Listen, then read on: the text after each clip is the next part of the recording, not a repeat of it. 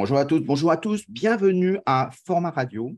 Format Radio, on est au numéro 265 de Afenenco, la collégiale de la FEM. Et aujourd'hui, on va aborder un sujet important, un sujet euh, d'actualité euh, qu'on entend beaucoup dans les entreprises. Que faire de nos générations Z? Voilà. Et donc, euh, les générations Z sont arrivées, ils sont parmi nous. et, les anciens qui dirigent ça, bah, qu'est-ce qu'on fait avec ces nouveaux? Est-ce que finalement, il faut leur faire une place à part? Oui, non, parfois. Et donc, il faut aborder le sujet pour savoir qu'est-ce qu'on peut en faire, nous, en formation, et comment est-ce qu'on peut gérer ces nouveaux apprenants un peu étranges. Et donc, pour ça, on a la chance d'avoir euh, une double génération, euh, les Delcroix, Éric Delcroix et Zoé Delcroix. Donc ça, bonjour. Bonjour. Et donc, pourquoi eux? Parce que ce sont les premiers qui ont abordé euh, le sujet de la génération Z au moment où ce n'était pas encore d'actualité. Et donc, ils ont capitalisé dessus en reprenant de l'information. Et donc, ça permet aujourd'hui de pouvoir euh, retrouver euh, toute cette information qui est disponible sur leur site. On le donnera à la fin, de façon à ce que si vous avez des questions à leur poser, ils ont capitalisé énormément de choses. Donc, ça vaut la peine. Et tous ceux qui, connaissent ce format radio se rappellent que depuis longtemps, euh, Éric Delcroix était venu, et même Isult était venu. Voilà, elle était venue en présentiel quand on le faisait. Elle était à l'époque mineure. Et donc, on faisait travailler des enfants. C'était l'époque où, effectivement, on ne reculait devant rien. Il y a eu également Clara qui est intervenue. Clara, mais qui était majeure. Non, elle était mineure à l'époque. Elle était mineure aussi, pardon. Oui, tout à fait. Elle était en troisième et elle parlait de, l'enseignement des langues avec les nouvelles technologies, avec des outils comme Duolingo, etc.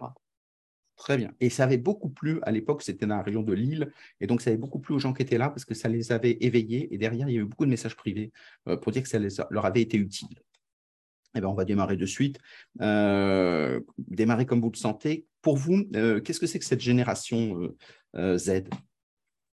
Je vais prendre la parole, je suis plus âgé. Donc, la génération Z, alors, il y a une première problématique, est-ce que les générations existent ou pas? On a eu la génération Y, donc on a parlé beaucoup, mais avant la génération Y, il y a une génération X, il y a eu des baby boomers, etc. Donc il y a des cohortes de personnes qu'on identifie sous forme de génération. Euh, là, la génération Z, euh, c'est plus eux qui sont en train de naître, c'est déjà la génération A pour alpha. Euh, et c'est des gens qui ont vécu toutes les choses à la même époque, qui concordaient. Génération Z, c'est ceux qui sont nés entre 95 jusqu'à 2010 une génération maintenant fait 15 ans à peu près, avant elle était un peu plus longue. Euh, donc c'est les gens qui ont connu euh, le World Trade Center, c'est les gens qui ont connu les, débuts du problème de l'écologie dont on a parlé beaucoup, qui ont connu la crise financière de 2008. Donc il y a plein de marqueurs comme ça qui sont communs à eux. Ils lisaient ce matin un article en disant euh, bah, en fait, on est une génération, tu m'as dit comment? Intermédiaire? Intermédiaire entre deux, quoi. Euh, intermédiaire entre les deux, entre euh, toutes les années 2000, c'est ça. ils ne sont pas assez vieux pour se référer au passé. Ils ne sont pas avec les jeunes maintenant parce qu'ils sont déjà dépassés. donc voilà, cette génération qui est un petit peu là comme ça. Alors, les grandes caractéristiques qu'on avait, bah, il y a des choses qui sont très marrantes. La génération Z n'a jamais entendu le bruit d'un modem. Oui. par la force des choses. Euh, par contre, c'est des gros, gros utilisateurs d'Internet, euh, mais pas l'ordinateur, le mobile.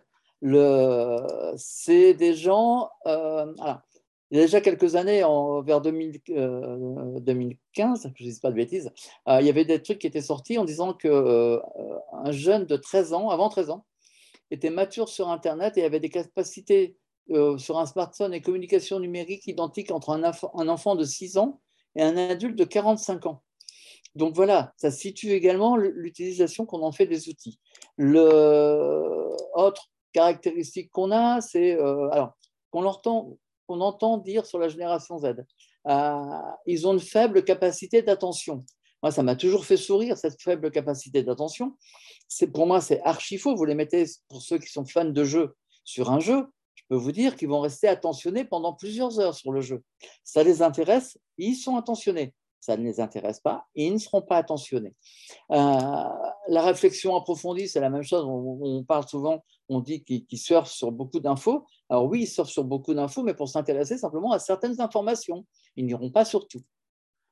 Donc, euh, même chose, ils sont une compétence multitâche. Euh, pour les boulots dans l'avenir, ils ne cherchent pas à faire euh, un métier proprement dit, mais c'est plus avoir euh, des fonctionnalités qu'ils savent, euh, savent gérer pour retravailler. Donc, c'est des manières de travailler, même dans le travail proprement dit, qui sont différentes des nôtres. Donc, on reviendra après sur l'enseignement, etc. Euh, mais, donc, c'est des approches qui sont complètement différentes. C'était très, alors, c'est très amusant aussi, parce que tu as parlé de notre blog qu'on avait. Moi, je me suis intéressé à la génération Z vers. À partir de quand tu as ouvert le blog? 2015, 14 ou 2015 à peu ah près. Euh, mais moi, je me suis intéressé en 2010 parce qu'il y a une revue euh, scientifique qui m'a demandé d'écrire un article sur la génération Z. Et puis, j'ai pas ce qui se passait, c'était par rapport à un, monde politico-judiciaire euh, que ça existait, ce truc-là. Et il pigeait que dalle en se disant, mais qu'est-ce qui se passe avec les jeunes qui arrivent? Et donc, j'ai redécouvert ma la génération Z à cette époque-là. J'avais deux exemplaires à la maison. J'avais donc Iseux et j'avais Clara. Euh, et donc, je pouvais tester et voir ce que ça donnait avec elles et leur comportement. Euh, et il y a eu un déni complet euh, de l'ensemble des entreprises sur la génération Z en disant ça n'existe pas. Et là, moi, c'est très marrant parce que ça fait un an que régulièrement aux informations, on nous sort des, des, des événements en disant c'est important, c'est euh, là, c'était dimanche dernier, c'était que le, le, grand. Non? Ah, euh, ah, quitter les entreprises. La grande. La grande. Euh, ah, attends, attends, je vais trouver ça tout de suite. Ça la grande démission. Oui, la grande démission. Alors voilà, il y a un grand phénomène qui s'appelle la grande démission. Oui, mais attends, euh, si tu regardes dans le blog, il y avait une étude de la BNP, entre autres, qui avait été faite. Tout le monde savait de bien, depuis longtemps très bien que les jeunes ne vont pas rester en place. Conserver les gens. J'ai quelqu'un, j'ai des gens qui m'ont interviewé parce qu'ils étaient en Master 2 qui faisaient leur rapport sur ça. Conserver des gens en entreprise, on ne saura pas le faire. Mm. En plus de ça, c'est des slashers nés, c'est-à-dire qu'ils vont avoir plusieurs activités, plusieurs métiers en même temps.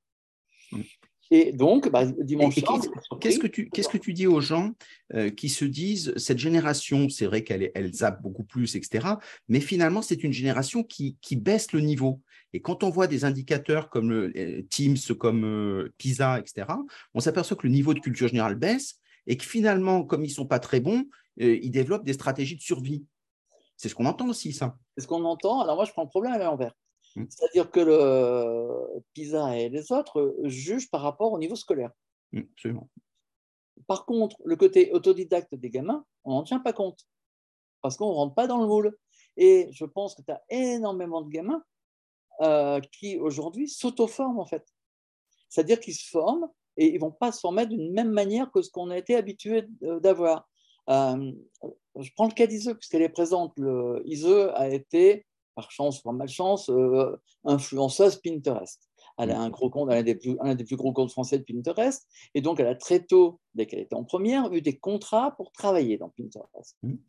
Tu as deux solutions. Soit tu lui dis non, non, ma fille, tu fais pas de Pinterest, t'arrêtes. Tu vas à l'école, tu fais l'enseignement supérieur. Ça, c'est une solution. Mm. Deuxième solution, tu lui dis bah, écoute, tu as l'opportunité de le faire, tu apprendras comme ça. Et qu'est-ce qu'elle a fait? Elle s'est complétée sa formation qu'elle n'avait pas avec des MOOC. Mm. Donc, elle s'est auto-formée, mais ce n'est pas pris en compte dans toutes les stats que tu peux avoir partout. Et donc, euh, la génération Z est beaucoup plus comme ça. C'est-à-dire qu'ils sont euh, prêts à s'investir sur des choses qui les intéressent, et l'école, euh, c'est trop théorique pour eux. Mm. Il n'y a rien de pratique dedans. Il y avait, pourquoi il y a eu un tel en, regain d'intérêt par rapport au travail en alternance, euh, aller chez les bouchers, aller faire de la cuisine, etc. C'est parce que le, les jeunes s'y retrouvaient, ils faisaient du concret, ils faisaient plus de la théorie.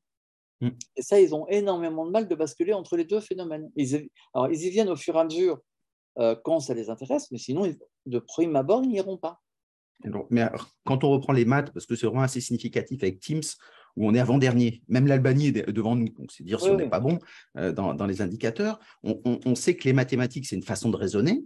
Et donc, quand on n'est pas sensibilisé aux mathématiques, seul, on a du mal à l'apprendre, parce que derrière, c'est une façon de, penser, de partager, de se confronter.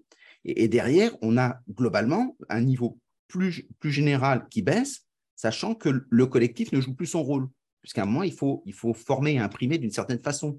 À la fin, on, voit des résultats. Donc, on, dirait, est-ce que c'est. Alors, beaucoup de personnes disent que c'est la fin de l'instruction.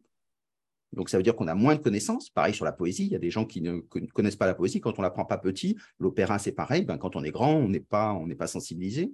Donc, si toi, tu as la chance d'avoir un environnement plutôt euh, de catégorie socio-professionnelle particulière, Donc, tu valorises les gens, mais tous ceux qui sont dans des basses catégories, bah, finalement, ils passent à côté de la connaissance, non? Moi, je rebascule à nouveau sur le, monde de l'enseignement. Euh, à qui est la responsabilité? Est-ce que c'est aux gamins? Est-ce que c'est aux enseignants?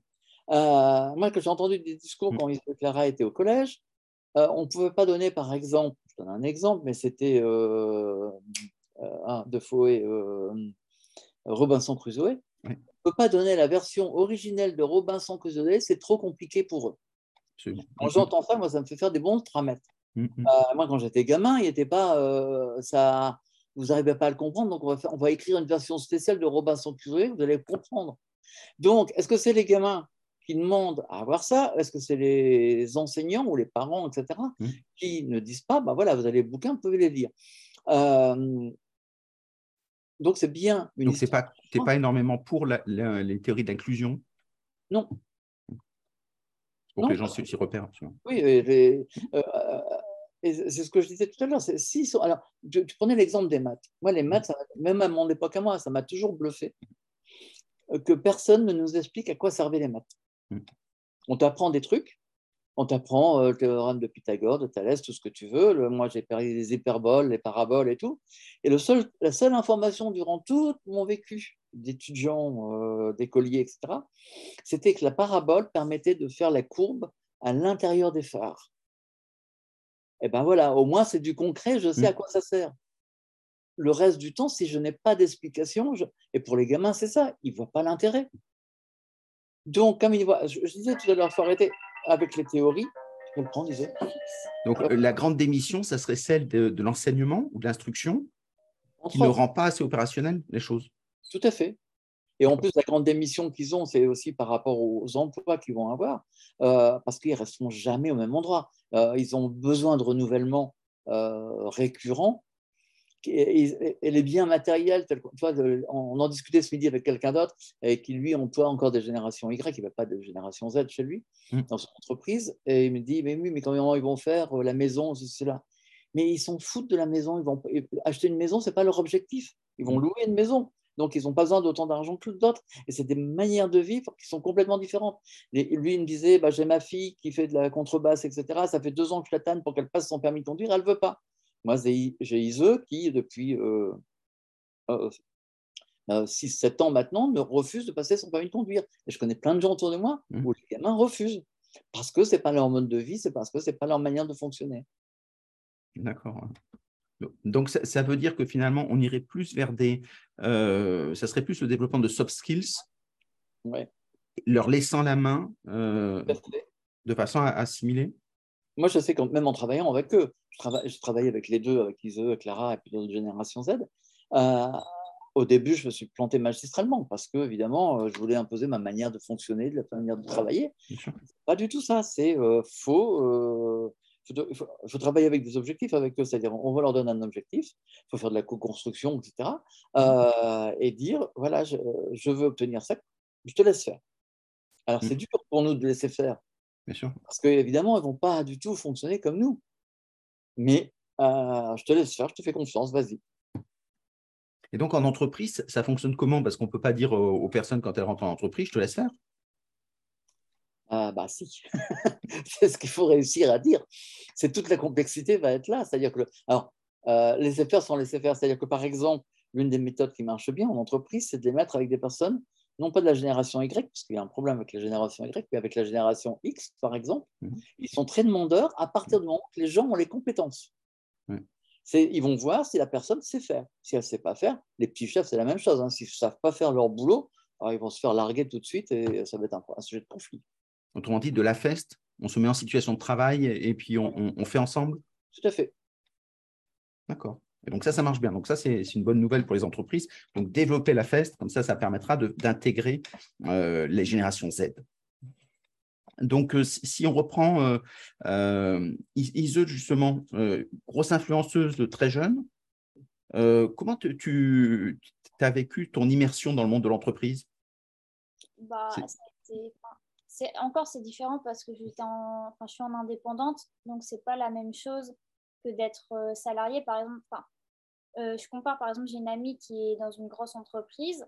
Et donc, elle me dit, bah, moi, c'est nul parce qu'en fait, genre, je peux rien faire parce qu'il faut que les chefs, ils valident, puis ils valident pas mes trucs. Donc, bah, elle est complètement démotivée, quoi. Enfin, là, elle a déjà recherché un, nouveau, un nouvel emploi. Elle a, elle a un nouvel emploi. Ça faisait même pas un an qu'elle qu'elle était dans cette entreprise-là, quoi.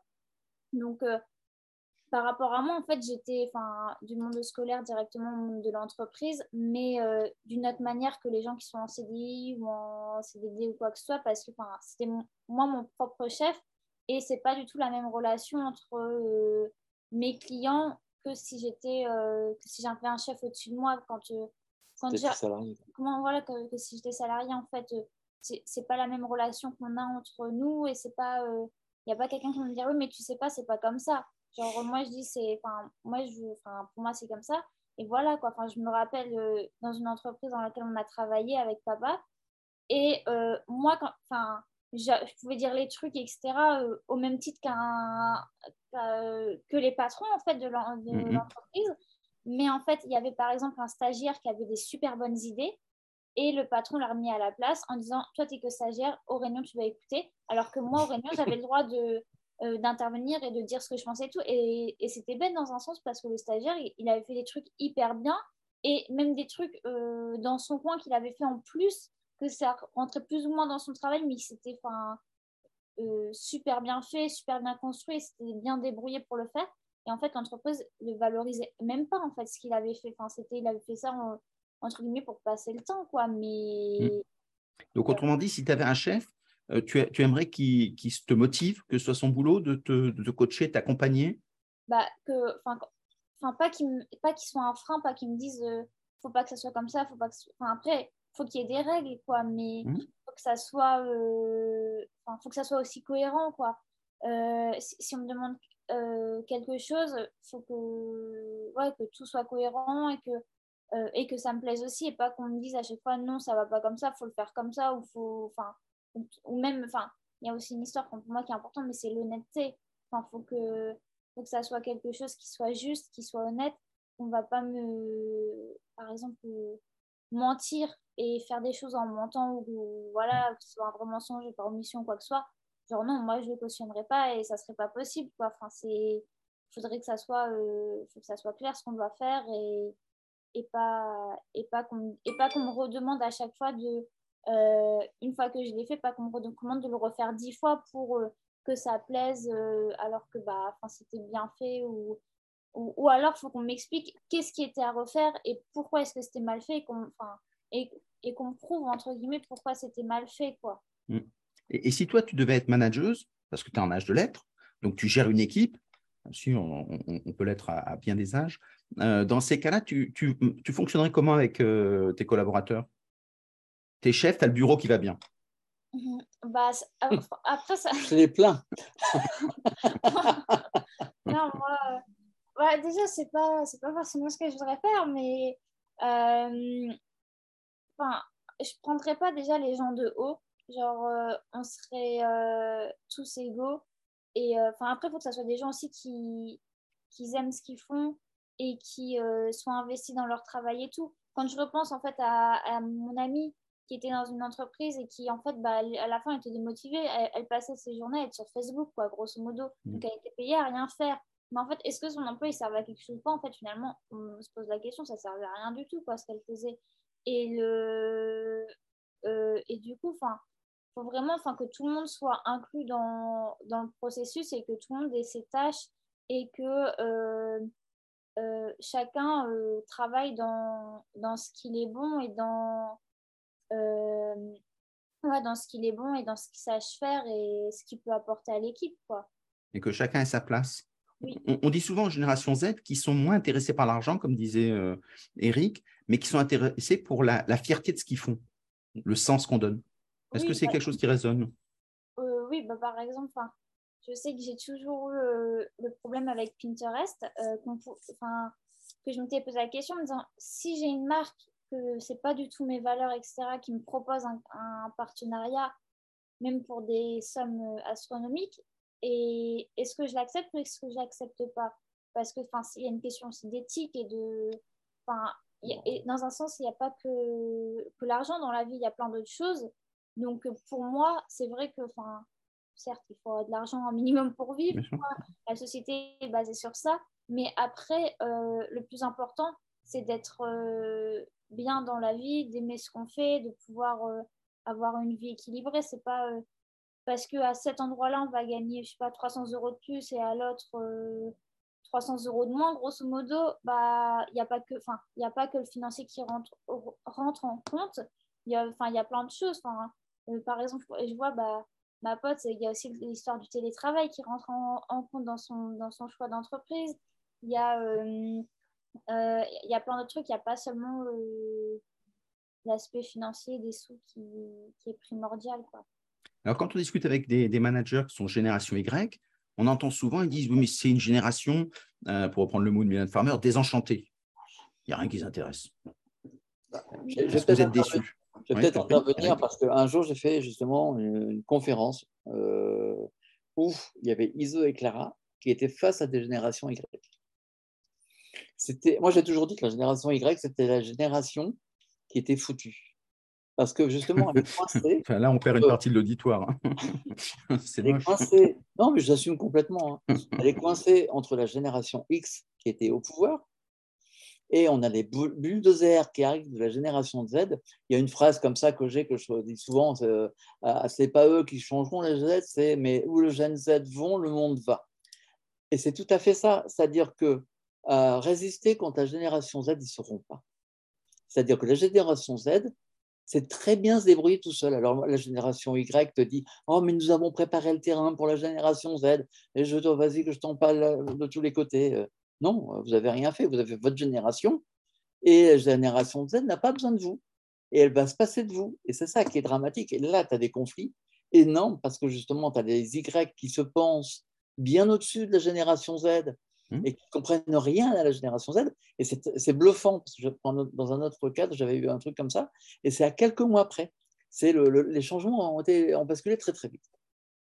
Et euh, la génération Y n'y comprend rien à la génération Z. Et donc, je te dis, ils sont là, euh, grosso modo, les Y qui veulent faire euh, jouer au papa poule avec eux, euh, mais ils vont se le prendre en plein, plein dans la figure. Quoi. Et c'est pour ça, c'est la génération des enchantés, tout ce que tu veux. Oui, parce que mmh ce n'est pas du tout leur univers, ce n'est pas du tout leur mode de fonctionnement. Alors, comment est-ce qu'il faut faire pour, pour, les faire fonctionner? Est-ce que c'est par des modes projets? Parce que des générations Y, on leur dit tu, tu, fais un projet, on voit le résultat. Mmh. Voilà. Est-ce que c'est ce type de management en disant derrière, c'est vachement important pour l'entreprise, donc en les motivant? Bon, bah, bah, même pas besoin. Je trouve que as même, à partir du moment où ils ont adhéré à l'entreprise, euh, tu n'as pas besoin de les motiver que ce soit pour l'entreprise. Tu leur dis voilà, il y a tel projet, et euh, généralement, ce qu'on s'aperçoit, c'est qu'ils t'en font plus que ce que tu as demandé. C'est très curieux, mais mmh c'est euh, euh, c'est le problème qu'on a même dans l'enseignement. Si tu donnes à un étudiant en disant oui, vous faites ça, tu sais qu'il t'en fera dix fois plus, en règle générale, que euh, si tu fais un projet, ils t'en font dix fois plus que ce que tu avais demandé toi, parce qu'ils ne savent pas où tu, où mets la barre. Quoi. Mm, Et mm. bah, là, c'est la même chose, ils vont t'en faire plein, euh, parce que ça leur fait plaisir. Mm. Par contre, alors même chose, ils ne vont pas travailler aux mêmes horaires que nous. Moi, je sais qu'avec des gens dans les hôpitaux, des trucs comme ça, des, chefs de service qui disent Ouais, mais tu me rends compte, ils ne savent même plus remplir un papier. Et donc, moi, je leur rétorque, mais je dis Mais attends, tu n'as jamais eu le cas de, de, l'interne ou de, de Chaussy Troquis qui revenait le lendemain matin en disant euh, Cette nuit, j'ai trouvé la solution. Pourquoi? Parce qu'elle a demandé à tous ses copains la veille au soir en disant ah, Vous n'auriez pas une idée, etc. Donc, il a travaillé en dehors de son boulot. Et ça, on ne comptabilise pas actuellement parce que ce n'est pas dans la norme. Mm. Donc, le, voilà, c'est des, changements profonds qu'il y a. Par, par, exemple, c'est assez drôle pour une des entreprises avec laquelle euh, je travaille au début, euh, on va dire euh, celle avec qui euh, je collaborais, la personne, c'était quelqu'un avec qui j'étais en contact, c'était quelqu'un qui avait avoir une quarantaine d'années. Donc, quand moi, je lui envoyé des mails, il y avait une 3 heures et tout le soir, voilà, enfin, c'était tout. et ça a changé de personne. Maintenant, c'est quelqu'un qui a mon âge, donc 25 ans. Et en réalité, cette personne-là, par exemple, dimanche soir, elle m'a envoyé un, message, je sais pas, il était 7h30 du soir, en mmh. me disant Tiens, est-ce que tu peux me faire ça, etc. Euh, il y a quelques mois de ça, euh, je lui ai envoyé en disant Ah, il me manque une photo par rapport à ça, euh, où est-ce que je pourrais trouver cette, information-là? Dix minutes après, c'était à 22h, elle m'avait répondu. Donc, c'est vraiment. Et, et c'est quelqu'un qui est salarié, donc elle a pas. Normalement, elle n'a pas à me répondre techniquement à ces horaires-là, mais elle me répond quand même, alors que l'autre personne, ne me répondait pas à ces horaires-là, c'était pas considéré comme ses horaires de travail. Et donc, bah, pour elle, elle n'avait pas à bosser, alors que bah, c'est des, des, manières de fonctionner qui sont complètement différentes. Quoi. Est-ce que c'est pas parce qu'on bascule d'un système, parce que l'entreprise avec ses routines, ça protège aussi la porosité vie privée, vie publique, euh, vie euh, professionnelle, ça amène des burn-out ou des choses comme ça, parce qu'il y a des gens qui travaillent beaucoup trop. Euh, et donc, quand on se dit, on donne des règles, c'est un peu le rôle de l'entreprise en disant, attention, là, il y a un danger. Est-ce que c'est pas parce qu'on passe d'un ancien système à un nouveau et qu'aujourd'hui, les règles sont pas encore bien établies ou à construire? Je pense, enfin, je reprends la parole, mais je pense que ça s'établit au fur et à mesure du temps. en fait, on parle, si on parle d'hygiène de vie numérique, par exemple, mmh. la génération Z, contrairement à une idée reçue, euh, c'est très bien gérer son hygiène de vie numérique. Euh, on a l'impression qu'ils sont constamment dessus, qu'ils font que ça. Mais non, en réalité, ils arrivent à se déconnecter euh, plus ou moins longtemps, mais ils arrivent à se déconnecter plus facilement que les personnes plus âgées. donc, je pense qu'ils savent se préserver des moments Là, ils ont l'occasion de le faire. Il y a le problème là, ben oui, je le règle, c'est tout. Et ils ne vont pas partir dans des grandes choses non plus.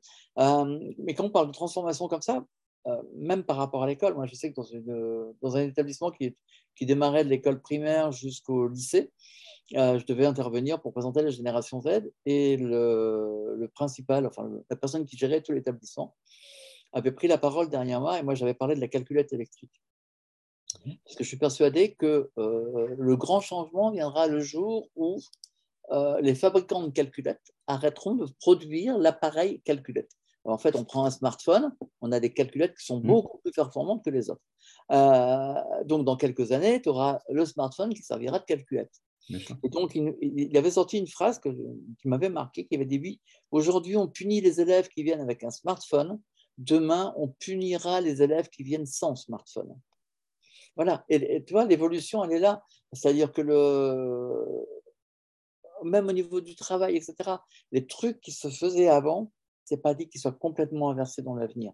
Et ils sont juste à la, cette, effectivement, ils sont juste à cette bascule entre je passe d'un truc 8h, 17h, eux, ben, c'est 24 heures sur 24, 7 jours sur 7, mmh. ah, mais en picorant par-ci, par-là.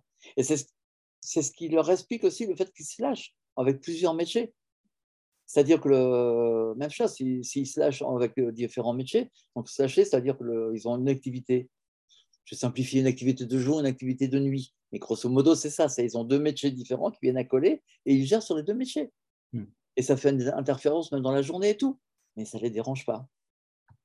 Mais il y a énormément de jeunes qui, à côté de leur étude, ils ont créé, euh, par exemple, une société de bijoux ou une société de, de bougies ou, ou, qui font des petits trucs comme ça. Donc, il y en a même que ça prend des proportions euh, énormes, que c'est compliqué de, euh, de faire leurs études en même temps que ça. Quoi. Enfin, qu'au départ, ça n'avait pas pour ambition d'être euh, aussi connu et aussi rentable, entre guillemets. Mmh. Mais c'est bah, en fait, ça, leur, ça, ça nous plaît. Et si on aime bien ça, bah, en fait, on, on s'en fiche. Quoi. Enfin, on, on, gère les deux. Quoi. Mmh. Autrement dit, ce serait plus des makers, ils font des petits trucs comme ça, puis après ils voient ce que ça donne. Tout à fait. Hein. Alors, comment est-ce qu'on fait pour, pour, euh, pour manager des, des jeunes dans, dans, la formation? Parce que la formation, comme son nom l'indique, a des formes, donc euh, on apprend d'une certaine façon parce qu'il faut un rendu particulier. Et comment est-ce qu'on fait? Il n'y a que des jeunes qui parlent aux jeunes? Bah, non, après, par exemple, euh, là, avec papa, on avait été faire un tour en, en, en Belgique pour visiter des abbayes et des châteaux. Mm. Et en fait, euh, on s'est trompé d'abbaye. On a été à l'abbaye des femmes et euh, de Chimay et pas des hommes. Donc, ah oui, c'est pas, c'est pas elles qui font la bière. hein, et, en fait, euh, ce qui s'est passé, la personne, c'était, je sais pas, elle devait avoir 65 ans, 70 ans, facile. Enfin, non, 65. 65. Donc, et en fait, c'était une ancienne prof d'histoire géo, mais elle était tellement passionnée par ce qu'elle disait tout ah, j'ai décroché plusieurs fois, mais elle disait tellement euh, d'informations qu'elle me disait euh, oui, donc ça, on dit ça, mais en réalité, moi, j'ai fait mes propres recherches, euh, je pense plutôt que c'est comme ça et tout. Mais elle, ça, se voyait, ça se voyait tellement l'amour qu'elle mettait dans ce qu'elle racontait dans, et, et, dans ce qu'elle disait, l'intérêt aussi. Et puis aussi, les petites anecdotes qu'elle nous, nous, disait, les petits trucs qu'elle nous racontait, tout. C'était vraiment enfin passionnant ce qu'elle ce qu'elle racontait. On a appris plein de choses. Et c'est vrai j'aurais eu ça, un cours d'histoire géo à l'école pendant deux heures sur ça, bah, ça aurait été barbant, quoi. Enfin, mm. on aurait retenu dix fois moins, quoi. Alors que là. Sauf à avoir quelqu'un qui soit passionné, qui ait cette contagion émotionnelle. Et donc, si les, les, les professeurs, les, les, formateurs sont passionnés, incarnent ce qu'ils disent, bah, on dit, il a l'air d'y croire. Et dans ces cas, c'est ce qui manque, non? Oui, oui, bah, il bah, y, a beaucoup. Enfin, je sais qu'à l'école, moi, je trouvais qu'il y avait beaucoup de profs, ils faisaient leur blabla, mais enfin, c'était tout, quoi. Enfin, mm. ils n'étaient pas vrai. Enfin, pas entre guillemets, je dis, mais euh, vraiment investis euh, en disant bah, je vais chercher des trucs, je vais chercher des petites choses et tout. Moi, j'avais un prof que d'une année sur l'autre, il refaisait exactement le même cours. Donc, il y avait une, c'était un prof de physique euh, chimie. Donc, il avait trouvé une planète supplémentaire, donc il a rajouté une ligne dans le cours par rapport au cours d'il y a 10 ans. les interros, c'était la même chose, il faisait tout pareil. La classe d'avant Ça, c'est bien pour avoir. Bah, en fait, il n'y avait pas, enfin, c'était monotone comme cours, quoi. il n'y avait rien. Enfin, on s'en fichait, quoi. Euh, il y avait pas besoin entre guillemets, il n'y avait pas besoin d'apprendre parce que suffisait d'avoir un, un, une frère, un frère ou une sœur qui était passé deux ans avant, on avait les interrogations, on mm. savait s'il fallait répondre, donc c'était complètement bête comme euh, système. Alors que si, enfin, j'ai eu des profs qui étaient vachement plus investis et qui, euh, qui essayaient de nous faire aimer la, enfin, leur matière et de nous faire découvrir à, de manière plus, plus joyeuse et plus pédagogue. Quoi. Enfin... Mm. Et, dans le terme pédagogie, tu dis c'est mettre l'apprenant qui reprenne la main, que ce soit l'apprenant qui fasse des choses, qui se mette en situation mmh. moi, je ne crois pas que ce soit simplement ça. Euh, moi, je simplifierais en fait l'histoire que vient de raconter Ise. Euh, le gros drame de ce que ce soit en formation ou à l'école, hein, c'est la même chose pour moi, c'est que les gens s'ennuient. Oui. La génération Z s'ennuie. Donc, si tu ne leur fais pas des trucs intéressants, et là c'était flagrant avec l'histoire de la, la, dame qui nous a visité le, euh, cette abbaye, euh, Iso s'est pas ennuyé. Il y avait des choses qui étaient intéressantes. Elle, rebondissait sur plein de notions. Ça, il y avait des lacunes qu'elle avait. on avait deux niveaux différents, mais elle a réussi à intéresser les deux. Mmh. Euh, parce que, euh, au-delà qu'elle était ancienne prof, je crois que ça n'a rien à voir. C'était, c'est quelqu'un qui était passionné par son sujet, qui avait envie de le transmettre qui était très pédagogue quelque part, parce que effectivement, elle savait très bien amener les sujets, même pour nous faire patienter dans certains moments et tout. Euh, et donc, tu t'ennuies pas. Mmh. Tu n'as pas, le temps de t'ennuyer. Donc, tu as deux heures. Ils, ils disaient la dernière fois, on aurait pu carrément remplir tout un cahier. Tellement il y avait d'informations, tellement c'était riche. Et c'est des choses que tu ne trouves pas dans, beaucoup de trucs d'enseignants. Euh, y compris en formation. Tu as, des grosses parts de blabla parfois dans les, dans les formations euh, où on s'ennuie. C'est lourd, quoi, ça, traîne. Euh, et donc ça, ça manque. Et si on n'a pas justement ce, cet échange, alors même chose, s'il n'y a pas suffisamment d'échange et pas du pseudo-échange non plus. Parce que je sais qu'il y a des formateurs qui sont spécialistes dans le domaine. Euh, on fait des groupes de travail, comme ça les autres discutent, mais euh, on ne fait plus rien. Euh, mais si on fait du vrai échange quelque part, bah, on aura une interactivité. Les gens seront obligés de. J'avais transformé par exemple un cours à l'université, ça m'énervait parce que c'était un truc avec des exposés. Et on a beau venir tout ce qu'on veut, mais les étudiants, quand ils sont dans les exposés, même si on fait une derrière, ils n'en ont pas grand-chose à faire, ils vont bien se trouver une stratégie, euh, mais ils n'écoutent pas l'exposé. Ils n'en ont rien à faire. C'est les autres, ceux qui sont en train de passer, qui sont évalués, eux pas. Euh, et donc, c'est le fameux cours que j'ai fait avec Twitter. J'ai dit, d'accord, maintenant, euh, chacun est sur un compte Twitter et chacun fait un compte rendu avec les autres en ligne de l'exposé qui est en train de se faire. Et c'était très marrant parce qu'on a des gens de l'extérieur qui sont venus participer, etc. Et donc, ça a apporté une autre dimension, une autre interactivité. Et donc, là, ça marchait. Euh, voilà, c'est des choses. Alors, on ne mm. peut pas le faire. Ce cours Twitter que j'avais fait avec Twitter, je ne peux pas le faire avec toutes les classes. Je savais qui je prenais. Mm, non, mm. parce que c'est compliqué. Il faut un certain niveau de connaissance, de réactivité, etc. pour, euh, pour répondre. Il y a des euh, prises de notes collectives euh, qui ah, bah, sont. alors, au début, quand, quand on Mais c'est parce que là, tu étais en plus confronté à un public extérieur. Mm. donc, voilà, tu ne pouvais pas. Tu pouvais pas faire tout et n'importe quoi. mais voilà, il y a des choses comme ça. Après, on est en train. Je pense qu'il y a un gros problème au niveau des formations, c'est les nouveaux outils qui arrivent. Exactement. Je prends l'exemple des TBI, les tableaux blancs interactifs. J'ai travaillé dessus au début euh, de l'arrivée des TBI. pour une société française qui, ont vendé. Et le TBI, au point de départ, c'était une, une aide pour que les gens, on puisse donner le cours, on puisse garder une trace du cours, reprendre à l'instant T où on avait fini, mais normalement, on pouvait remettre le contenu du TBI avec l'enregistrement sonore, etc., dans euh, un site accessible où les mmh, gens mmh. venaient réviser. Maintenant, la plupart des emplois de TBI, c'est euh, des, réseaux, des téléphones. Alors, soit c'est un vidéoprojecteur, ça c'est le cas le plus flagrant, mmh euh, et avec des fichiers PowerPoint qui font des milliers de kilos, qui sont ingérables, qu'on ne peut pas redistribuer derrière, parce que le, le PowerPoint, les gens ne savent pas le faire.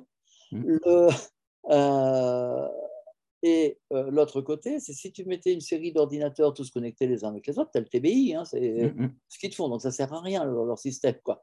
Ils ont un truc, donc il y a une transformation des outils et des gens se gargarisent en disant oh Oui, mais moi tu comprends, je fais du TBI.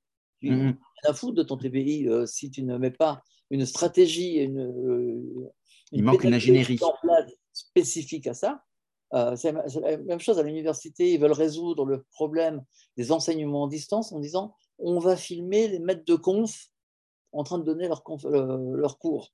Oui, mais c'est pas simplement ça, ça ne se limite pas à simplement filmer un cours. C'est-à-dire que si tu fais un truc qui était filmé, il faut que tu anticipes plein de choses qui se passent par rapport à ce que les personnes vont percevoir. Tu vois, ce, ce qui était le projet de Canal U pour université au départ, et qui n'a pas eu un gros succès alors qu'il y avait de grosses productions. Tout à fait.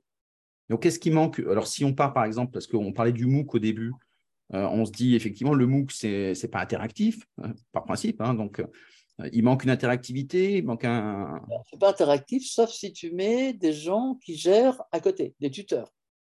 Exactement. Donc, le, tu vois, la notion d'interactivité, le, problème du MOOC, tu, connais ma position par rapport au MOOC, mais. Euh, moi, j'ai toujours trouvé que c'était très marketing les MOOC. Euh, donc, le, voilà, c'est ça le gros problème qu'il y a. De toute manière, est-ce qu'on parle encore autant des MOOC à l'origine quand ça a été sorti? J'entends beaucoup moins parler de MOOC. Euh, après, tu as d'autres possibilités, tu as la pédagogie inversée. Oui, c'est ce, que, ce que je pensais.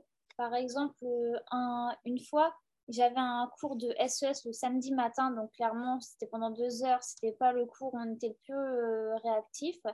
Et euh, un jour, enfin, le, ça s'est prêté comme ça, où la prof, la fin pédagogie inversée, nous a dit Mais c'est la première fois que je vois autant euh, investi dans le cours et autant heureux, entre guillemets, d'être là. En plus, genre, c'était le samedi matin et tout, c'était vraiment le pire. Enfin, pour elle, mmh, mmh, mmh, on s'en fichait complètement. Et ce jour-là, c'était vraiment elle, elle, a, eu une autre place quoi, en face d'elle, même des gens qui participaient pas et tout habituellement, euh, essayaient, tout, il y avait une, une, bonne ambiance, la bonne humeur, etc., qui était de mise. Donc franchement, c'est vrai que ce cours-là, il était euh, génial. Quoi. Tout le monde mmh. avait adoré ce cours-là, que ce soit les élèves et la prof, parce qu'en fait, personne s'était ennuyé pendant le cours et tout le monde était obligé de suivre et tout le monde suivait en fait le cours. C'est ce qu'on retrouve beaucoup en entreprise avec les hackathons. Mmh. C'est-à-dire quand on dit on va faire quelque chose ensemble, bah, il y a une émulation qui se fait, les gens sont contents, mmh. l'animateur est content parce qu'il voit qu'il y a la, production, donc on fait quelque chose ensemble, et donc il y a une fierté partagée, euh, ce qui fait une communion apprenante. Tu as les, euh, les barcamps aussi, que tu peux mettre en place, même sur des petits groupes, ce n'est pas, pas gênant, tu peux le faire. Alors, euh, les barcamps, qu'est-ce que c'est pour ceux qui ne connaissent pas? Alors, les barcamps, c'est ce qu'on appelle aussi des non-conférences. des gens arrivent, on leur fait remplir un petit ticket sur lequel ils mettent trois mots-clés évoqués par le thématique de la journée. Euh, on essaye de regrouper ces mots-clés en différents groupes, ce qui nous fait des groupes de travail qui travaillent sur le sujet de, ce regroupement de mots. Et euh, il y a un rapporteur de tout ce qui s'est dit, de tout ce qui a été créé sur ça, euh, qui vient rediffuser à la fin de la séance. donc chacun travaille dans son coin, dans les groupes. Et donc, il n'y a pas, c'est pas un animateur avec des conférences. Pas du tout. Euh, alors, ce que, nous, on faisait, parce que moi, je l'ai déjà fait dans le cadre de conférences, c'est-à-dire qu'il y avait une partie barcamp, une partie conférence. Et soit je faisais la conférence avant ou après. Mmh. C'était très marrant de la faire après, parce que quand tu l'as fait après, on retrouve des éléments qui ont été dits dans les différents ateliers du barcamp, que tu, que tu apportes toi une, réponse, ou que tu apportes un, un, point de vue différent, ou que tu confirmes, etc. Donc ça peut être très marrant comme ça. Donc c'est des outils d'entreprise apprenante qui sont bien adaptés pour les générations Z? Tout à fait. Moi, ça, ils aiment bien. Euh, ça marche bien. ils s'expriment, ils ont le droit à la parole. c'est pas loin de la co-construction aussi. Donc, mmh. euh, voilà. Mmh. Euh, et, qu'est-ce que euh, qu'est-ce que tu dis aux gens qui disent que les générations Z, ils ont la chance de bien connaître le numérique, mais ils changent les supports, c'est-à-dire qu'ils utilisent beaucoup plus d'images, beaucoup plus de vidéos euh, que les anciens?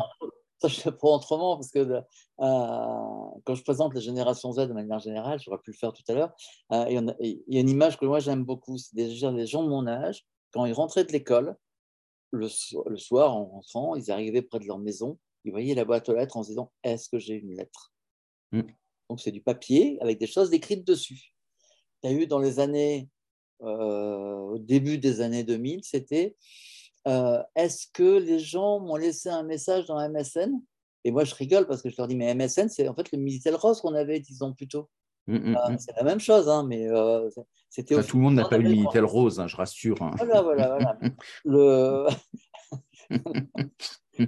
Mais on était, on était arrivé à ce stade-là. Et donc, on avait un, mi-chemin entre l'écrit et l'image, parce que l'image arrivait, et c'était le tout début des webcams également. Toi, tu as eu cette arrivée-là. Et tu as la génération Z qui alors, a chamboulé tout le système de communication, puisqu'elle ne communique plus que, enfin, j'exagère en disant on ne communique plus que, mais utilise énormément tout ce qui est image, fixe ou animée et de manière très très brève. C'est-à-dire mm. que même les vidéos, c'est 12 secondes, 15 secondes, pas plus. Donc le, mode de fonctionnement euh, de la communication a complètement changé. Et si on regarde bien toutes les dernières applications qui sont sorties au niveau des réseaux sociaux, c'est quoi? Alors Pinterest est particulier parce que c'est les managers de 50 ans, mais c'est mm. euh, Instagram, c'est mmh. TikTok. Mmh. Ton truc là, mi... biréel, biréel. Oui, biréel, absolument, tout à fait. Et, voilà, mais c'est tout, c'est quoi? C'est des images. Mmh, tu n'as que ça, images ou vidéos très courtes. Avec biréel, le fait de dire, euh, quelle est la spécialité de biréel C'est que ça prend des, ça prend une photo mais avec les deux caméras en fait, la caméra avant et arrière du téléphone ça contextualise dans l'endroit où tu es, ce que tu et fais. Et en fait, on ne peut pas euh, voir ce que nos amis ont partagé si on n'a pas partagé le biret, enfin, notre biret de la mm. journée. Et ça permet d'avoir des images qui sont plus vraies parce qu'on doit le faire, euh, je crois que c'est dans l'heure ou les deux heures qui suivent. Euh, et donc, ce qui, ce qui, nous oblige à être plus réel, puisqu'on est comme on est habillé, dans la tenue qui est, qui est, la nôtre. Et donc, ça nous permet d'avoir quelque chose de plus authentique. Mm. Oui. Donc, très intéressant et ça marche très fort. Et il n'y a, pas de filtre dessus comparé à Instagram, par exemple. Alors, c'est vraiment la mm-hmm. vraie image. Mais pour moi, c'est même plus de la génération Z. On est déjà dans la génération alpha. Mm. C'est des évolutions que c'est en train de prendre. Euh, donc voilà, on est dans, des choses comme ça quoi, maintenant. Et donc, l'idée, c'est de se dire si en formation, euh, on doit apprendre des choses, donc il y a des cartographies de connaissances à avoir ou de compétences, euh, dans ces cas-là, c'est de, partir, donc peut-être de changer cette cartographie dans un certain temps, mais au départ, puisqu'on on est dans un collectif avec différentes générations, c'est de se dire utiliser ces, comportements pour se dire biréel, par exemple, pour travailler sur des soft skills ou des choses comme ça. Par exemple, après, euh, comme on est dans une période très, très floue, très vague à tous ces niveaux-là, moi, je, je dis souvent que c'est le meilleur moment pour tester des choses rien n'est figé. C'est-à-dire qu'on peut partir dans tous les sens et simplement en évoquant des mots parfois. Tu viens de parler de cartographie. Mm. Eh ben, pourquoi pas utiliser de tous les côtés des cartes heuristiques mm. Tu auras des images, tu auras plein de trucs. Et eh ben ça, comme par hasard, les cartes heuristiques avec des générations Z, ça marche. Mm. Parce que c'est visuel. Tu vois, donc c'est, des choses comme ça aussi qu'il faut savoir refaire, euh, retransformer toi à ton niveau. Euh, le dispositif de formation, oui, je vous explique en caractéristique ce que c'est. Et ça, mm. ça, passe effectivement. Mais toi, ça t'oblige à avoir un autre travail en amont en disant il euh, faut que je remette tout mon cours, toute ma présentation en forme caractéristique ou euh, je le déclare comme tel. Donc voilà, c'est toutes ces, Ça nécessite aux anciens d'aller regarder les formats nouveaux, penser les stories, les carousels, les choses comme ça, où il y a beaucoup d'images, et se dire comment je peux exploiter ce. Comment je peux me mettre dedans. Mm.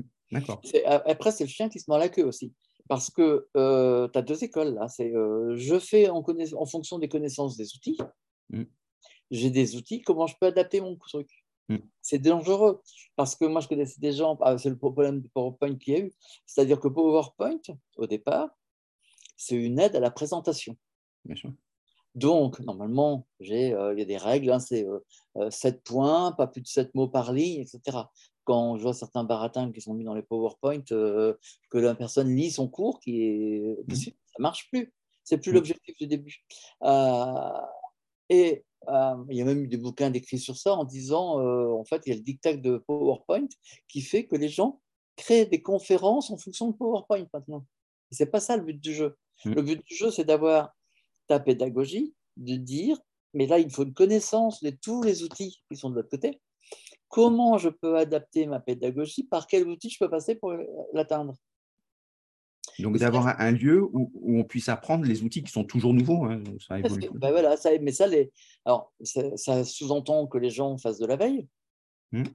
Euh, il y a Diigo, par exemple, où, euh, c'est un système de, de bookmarking dans lesquels les gens peuvent venir mettre dans des dossiers ce qui les intéresse, qui peuvent partager ces dossiers, ou même qu'il y a des dossiers communs. Ben, il y a des dossiers qui sont dédiés à euh, des outils. est-ce que c'est que de la veille ou est-ce que c'est aussi de la pratique avec des labs? Tu as les deux. D'abord la veille pour savoir ce qui se passe, mmh. pour te repérer, te dire est-ce que c'est intéressant pour moi, est-ce que c'est pas intéressant pour moi, est-ce que je vais dedans, est-ce que je vais pas dedans? Et après, aller faire des labs ou, même tester soi-même, etc. Quoi. Mmh. Euh, moi, il y a toujours un truc qui m'a surpris, c'est euh, quelle que soit l'application qu'on utilise, le temps que passent les gens pour, pour l'utiliser.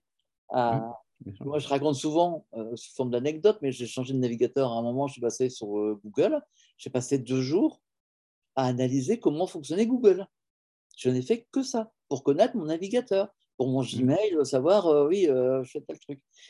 Bah oui, mais donc j'apprends plein de choses pendant deux jours. Euh, c'est stupide, mais tous les gens te disent, oui, mais ça va tout seul, je récupère mes mails. Oui, mais c'est pas que ça. Mmh, mmh. Et pour toutes les applications, c'est ça, même si tu les utilises pas tout de suite. Donc tu, as appris seul, ou alors est-ce que c'est mieux d'apprendre ensemble avec un bah, petit groupe? Moi, j'ai toujours été autodidacte, donc le, pour apprendre tout seul, ça me paraît naturel. Mmh. Euh, il y a des personnes qui ont besoin d'apprendre en groupe. Qu'elles apprennent en groupe, c'est pas grave. L'apprentissage des langues, du Duolingo, des trucs comme ça, c'est bien. Donc, ça, ça, veut dire qu'un responsable de formation d'entreprise ou un organisme de formation, il a des choses à transmettre. Déjà, première euh, situation, s'il a des formateurs euh, dans ces cas, c'est de créer un, espace de veille et un espace de pratique. Tout à fait. C'est la première des choses à faire dans des centres de formation pour, pour pour avoir de l'échange, pour avoir de parler des applis. Euh, quelqu'un qui trouve un truc qui est un, qui est un peu intéressant. Je, repense à ça parce que euh, entre Ise, Clara et moi, on n'arrête pas. Tu as vu telle application, tu as vu tel truc? Mmh. Tu vois, ça se fait naturellement. Mais, et en plus, parfois, il y a un truc, par exemple, on pourrait dire que c'est comme ça aujourd'hui, mais que demain, ça change en fait. Donc, euh, il y, a, y, a, des choses que ça va hyper vite au niveau de, de la durée, de la validité de l'information. Donc c'est pour ça, faut, si on loupe pendant trois mois tout ce qui se passe, on va être complètement euh, perdu et on ne saura plus du tout euh, euh, comment ça fonctionne et quelles sont les nouveautés parce qu'il y aura tellement, peut y avoir tellement de choses qui ont changé et que ce soit plus du tout pareil. Quoi. Moi, je rajouterais aussi qu'il faut des, des, formations en lien direct avec le monde réel, tout en sachant que on n'a pas, c'est pas la science infuse, mais on n'est pas sûr que ça fonctionne. Euh, et c'est pour ça que je disais tout à l'heure, parler beaucoup d'essais euh, comme mmh. ça. Je me rappelle lors d'une intervention, c'était au, niveau des SAMU et tout. Et dans les écoles d'infirmières, ils avaient un énorme problème, c'était pour apprendre le massage cardiaque. Parce que les gens en présentiel ne voulaient plus le faire. Mmh. À distance ou par vidéo, bah, ça ne marchait pas pour eux, ça ne fonctionnait pas. Et donc, c'était, je se trouvais sur un point, c'est comment on fait pour apprendre le massage cardiaque? Alors, euh, par provocation, j'aurais pu leur répondre ben, moi, je n'ai pas votre solution. C'est à vous d'y réfléchir. Mais c'est vrai que c'est ça, quelque part. Euh, c'est aux formateurs qui sont confrontés au problème. Moi, je ne connais pas suffisamment ce monde-là, les appareils, les outillages qu'ils peuvent avoir, euh, pour essayer d'intéresser les gens pour faire le massage cardiaque. Mmh. mais ça passe bien auprès de plein d'autres personnes. Donc, je ne vois pas le, ce qui bloque. Le... Mais c'est à eux de réfléchir eux-mêmes en disant euh, qu'est-ce qui peut euh, faire que ça ne marche pas, mon, ma formation. Donc, ça, c'est top pour les générations Z. Mais finalement, s'il y a des X et des eh ben, Y, est-ce que finalement, euh, ça marche aussi pour eux?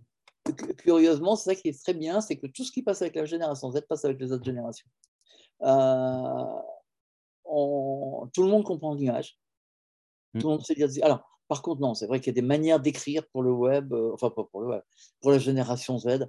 Euh, c'est les points de suspension que vous n'aimez pas, c'est ça? Oui, bah Les après, points de ça- suspension, les points d'exclamation, les OK ça- dans les messages, ça ça, dépend ça c'est toute une. c'est mis. Oui. Si, Ouais, si ouais, tu ouais, m'envoies ouais. OK majuscule point, ouais, c'est bon, euh, t'es en, co- ça- t'es en colère, quoi. Enfin, un truc plus parlé, Alors que je quoi. suis pas en colère, hein, mais, euh, Ouais. mais c'est mais c'est des, des différences. Mm. euh, Clara elle avait écrit un article sur ça, c'est très marrant. Euh, donc on a des C'est comme les émoticônes. Et voilà, c'est ce qu'ils savent Mm, pas mm, faire une phrase sans mettre un émoticône. Euh, alors moi je connais un scientifique qui s'amuse à faire une conférence complète d'émoticônes. Mm, mm. Comme quoi ça se fait aussi. Donc Bien même sûr. à haut niveau, on peut le faire. Le, euh, Le, le tout, c'est d'avoir le, le code, parce qu'effectivement, quand on, on- on a des images, si on ne sait pas à quoi ça fonctionne, on envoie des images un peu originales, qu'on pense originales, et on peut avoir des résultats assez variés. Oui, et puis, ah, ah, même chose, hein, le, le- paradigme de l'image proprement dit a changé. Euh, là, on est en pleine saison d'ailleurs pour ça. Euh, bah, toi, tu prends une photo de paysage Mm. d'automne. Tu Mm. prends ta photo de paysage d'automne, on est d'accord. La génération Z, c'est pas ce qu'il va faire. Il va chercher la plus belle feuille rouge qui se trouve par terre. Il va la mettre devant lui. Il va prendre son smartphone. Il va prendre la photo de, de la feuille avec dans le fond tout caché la forêt. Et donc, alors, ça, ça amène à autre chose, c'est que généralement, toutes les photos qu'ils font, il faut qu'ils aient un membre de, enfin, un parti- une partie d'eux qui soit sur la photo. Quoi. Euh, Ça, c'est Ouais. très bien. Mm. Donc ça, c'est bien. Donc finalement, euh, euh, si on résume, qu'est-ce qu'on fait des générations Z? On les laisse tranquilles, qu'ils vivent leur vie. non, je, rigole, Non, je rigole, mais euh, Ou une entreprise, donc on est obligé de faire des trucs quand même. euh, faut réussir, il faut réussir à les intégrer. Euh, alors, le plus simple, c'est de les intégrer avec des générations Y, des générations X, pardon. Mm. Euh, oui, Ouais. le- euh, euh, le- ça, c'est le, le premier point. Il faut travailler par objectif Ouais. en les laissant faire. Mm. Euh, faut nous faire confiance. faut leur faire confiance, évidemment. Avec, alors, ça, on n'en a pas parlé, mais ils, ils vont travailler par plaisir. Si c'est une contrainte, ça va, c'est tout, ça, ils arrêtent. Euh, ils vont quitter, ça va plus leur convenir. Donc, la notion de plaisir est très importante, il faut que ce soit toujours du plaisir. Euh, de toute manière, quand on leur fait des remarques, le- la réponse en général, mais, euh, mais c'est simple. Ah oui, c'est Mm. simple, pourquoi tu ne le fais pas quoi. Mais euh, voilà, c'est Mhm. leur réponse habituelle, c'est c'est ça qui apparaît. Euh, en sachant que les, les conserver éternellement, etc., ça, on ne les aura pas en entreprise. Alors en formation, c'est différent. Euh, et en formation, il ne faut pas faire trop de théorie, il faut être proche du monde réel, euh, trouver des trucs qui soient bien explicites par rapport à tout ça. Je- l'histoire du concret, l'histoire de l'hyperbole avec les voitures, euh, bah oui, Quitte ensuite à remonter vers la théorie. tout à fait. Mm. On arrivera à la théorie au fur et à mesure, mais euh, bien plus loin. Il faut d'abord les intéresser au truc et seulement après on arrivera à la théorie. Et, et si on se faisait de la projection en disant, on a parlé des alphas, euh, à un moment peut-être des bêtas, voilà. Euh, tu, vois quoi, toi, qui se dessine Ah non, 15 ans. Non, non, il va bientôt arriver. Euh, 2025. pardon, excu- Excuse-moi, les, les bêtas vont bientôt arriver, 2025, et je soupçonne même qu'ils arriveront avant à cause de ce qui est en train de se passer. C'est-à-dire? Ben, avec la guerre en, en Ukraine, avec tous les événements, la- Mm. euh, les problèmes sur l'énergie, etc. Et donc, est-ce que euh, la génération alpha ne va pas durer 10 ans Parce qu'elle a Mm. démarré en 2010. Est-ce qu'elle ne va Mm. pas durer Je n'ai pas été voir hein, pour ça. Mm. Mais est-ce qu'elle ne va pas durer 10 ans C'est la question que je me pose. Euh, en disant, on entame directement sur les bêtas dès 2010, Dès dès 2020. 2020. Mm, mm, Tu vois, c'est tout à fait possible. mm, mm. Ou alors tu mets 12 ans ou un truc comme ça. Mm. Euh, et donc, ça serait possible. On aurait encore un raccourcissement des, des tendances euh, qui est tout à fait possible. Et Après, il faut avoir des comportements qui soient spécifiques à la génération, parce qu'il y a une génération qui arrive, il y a toujours des jeunes. euh, Ils sont spécifiques puisque, le, par exemple, le fait qu'on soit euh, autant impacté au niveau financier que euh, c'est plus euh, les taux qu'on avait pendant X années, euh, depuis 30 ans, 40 ans, qui, qui viennent de tout à coup de ré- ré- réaugmenter, de re- reflamber de tous les côtés. Les restrictions que tu vas te rencontrer pour les, trucs de chauffage, etc., de l'énergie, euh, l'alimentation, tu vas trouver, commencer à trouver des trous, enfin, tu commences à trouver des trous dans des supermarchés. Bah, même l'eau, qu'on nous dit que attention, faut qu'on fasse gaffe à l'eau parce que c'est pas. Mais ça, ça fait longtemps. Mais non, mais ouais, non, mais cette année, on en a vachement parlé. Que... Oui, parce que y ça a fait eu des partie qui n'avaient plus. euh, Oui, avec le- d'eau, oui, tu sais, à le avec- Et le vous pensez que ça, c'est des choses Parce qu'en en, 73-74, quand il y a eu la crise de- du pétrole, donc il y, a, il y a une pénurie de pétrole, etc., le prix a explosé, il n'y a pas eu de changement de comportement important, euh, il n'y a pas eu de changement de, de génération avec ça. Donc ça veut dire qu'il peut y avoir des événements qui ne sont pas forcément impactants. Ouais, mais, euh, enfin, t'avais t'avais pas Mais la- ça peut l'être, t'avais hein. le- t'avais- t'avais que le pétrole. C'était en France, on n'a pas d'idée, mais on a des, euh, non, on a- Mm. on n'a pas de pétrole, mais on a des idées. C'est le seul truc qu'il y avait. Là, tu as quand même beaucoup, beaucoup de choses. Tu as un, un truc géopolitique. Mm, mm. Et ça veut dire que dans, euh, cette- dans ces incertitudes-là, un un qu'est-ce que le- ça peut changer en termes de comportement? Ils deviennent plus euh, opportunistes, euh, ils accrochent moins l'entreprise, qui cherchent des aventures collectives? Non, Au mais même, contraire. je- par exemple, je prends déjà la génération Z. La génération Z, euh, quand on parlait tout à l'heure de, de voitures, enfin, de, euh, ouais, de et de- d'hébergement, de, logement. En fait, euh, l'un des, vecteurs qui existent, c'est dû à la crise qu'il y a eu en 2008 au niveau financier, qui fait que le, les revenus pour eux ont baissé. Ils ont appris à vivre dans un monde où il y avait toujours des gens autour d'eux qui étaient au chômage. Mm, mm. Et donc, euh, bah, on ne va pas dépenser de trop. Et donc, et à quoi ça sert d'aller, par exemple, sur l'université? Ça sert à quoi d'aller se former à l'université alors que je peux trouver gratuitement sur Internet? Mm. Et tu vois, c'est, tout est relié, tout est issu de Mhm. ça. Donc, et là, tu vois, je pense que euh, là, on a pris une explosion par rapport à l'écologie. Parce que euh, ben, y a les tempêtes, il y a les- la sécheresse, il y a les incendies. il y a- Donc, euh, et tous les gamins. Là où les générations les- X disent qu'ils ont confiance dans le progrès, en se disant de toute façon, on a toujours trouvé des solutions à tous les problèmes, c'est vrai que les générations Z, eux, s'interrogent fortement et se disent, nous, on n'a pas confiance dans le progrès. Et tu as un autre problème qui est, alors qu'on n'entend jamais parler, qui est que la génération Z ne fait plus beaucoup de bébés. Et ne veut pas se marier pour ne pas faire de bébés. Moi, j'en connais. Mm. Euh, donc, voilà, il y a des, bien des changements Mm. beaucoup plus profonds que ce qu'on ne pense. Quoi. Et la génération euh, alpha, alors, je n'ai pas trop travaillé sur elle, hein, mais le- euh, je pense que ce qui est en train de se passer, tu as les gamins qui ont, euh, euh, donc depuis 2010, ils ont 12 ans quand même. Mm. T'imagines les gamins, euh, ils viennent de perdre la, la reine d'Angleterre en plus. Euh, ah, euh, ils ont eu le Covid en plus. Ils ont pour certains, c'est plus impactant. non, mais ils ont eu le Covid. Ils sont restés pendant deux ans bloqués chez eux. Mm, mm. Oui, sûrement. Donc, Ça, c'est socialement. Mm. Donc, euh, si tu veux, tu as un, concours de circonstances qui fait que c'est pour ça. Je me demande s'il n'y aura pas une segmentation qui sera un peu différente, qui sera que la bêta, effectivement, démarrerait sur 2010. 2020. 2020. 2017, on refera une autre émission pour que ça marche. Mais c'est pour ça aussi qu'on voit apparaître une, déconstruction de toutes les institutions, ce qui est assez naturel. Mais quand on parlait des diplômes qui sont des reconnaissances sociales, on a les open badges où les gens peuvent faire eux-mêmes leur propre euh, badge de compétences et de connaissances et qui ont une certaine euh, aura avec sur LinkedIn, enfin des réseaux sociaux traditionnels. Euh, et donc ça permet de se dire, bah, j'ai plus besoin de la reconnaissance des autres, je crée moi-même mes propres connaissances. C'est des choses comme ça que tu, tu te dis, c'est vers ça qu'on tend? Hmm. Très bien. Donc, ça veut dire qu'il le- y a plein de choses à faire. Est-ce que vous êtes plutôt optimiste avec deux générations hein? Optimiste ou pessimiste pour l'avenir? Moi, optimiste. On verra bien. ah, Très bien, un optimiste plus mesuré. Très bien, voilà. Ouais, très ouais. bien. Mais, le... non, mais moi, je, je me rappelle toujours d'une phrase euh, d'un ami de mon père euh, qui disait Mon grand-père disait toujours Oh, qu'est-ce qu'ils vont devenir les jeunes? Non. Et ben voilà, mais c'était le grand-père d'un ami de mon père, donc euh, euh, il y a 800, quoi. 200 ans, quoi, le, le mec. euh. Exactement. C'est le problème de 200 toutes les générations, c'est que les vieux s'interrogent aussi sur, sur les jeunes qui arrivent et les inversement. jeunes qui arrivent et euh, ce qu'ils ne savent pas faire, etc. Non, mais même c'est rigolo, on a des vieux magazines des années 50 et genre Mhm. c'est les mêmes problématiques. Euh, les jeunes ils sont nuls, les jeunes ils ça, ça va tous devenir euh, des bandits, euh, ils vont tous être dangereux. C'était des etc. blousons noirs à l'époque, des blousons noirs. Ouais, Johnny Hallyday. voilà. Non, donc euh, c'est rigolo quand on remet euh, à la Exactement. sauce à chaque fois. Quoi. C'est, ça... Complètement. Bravo.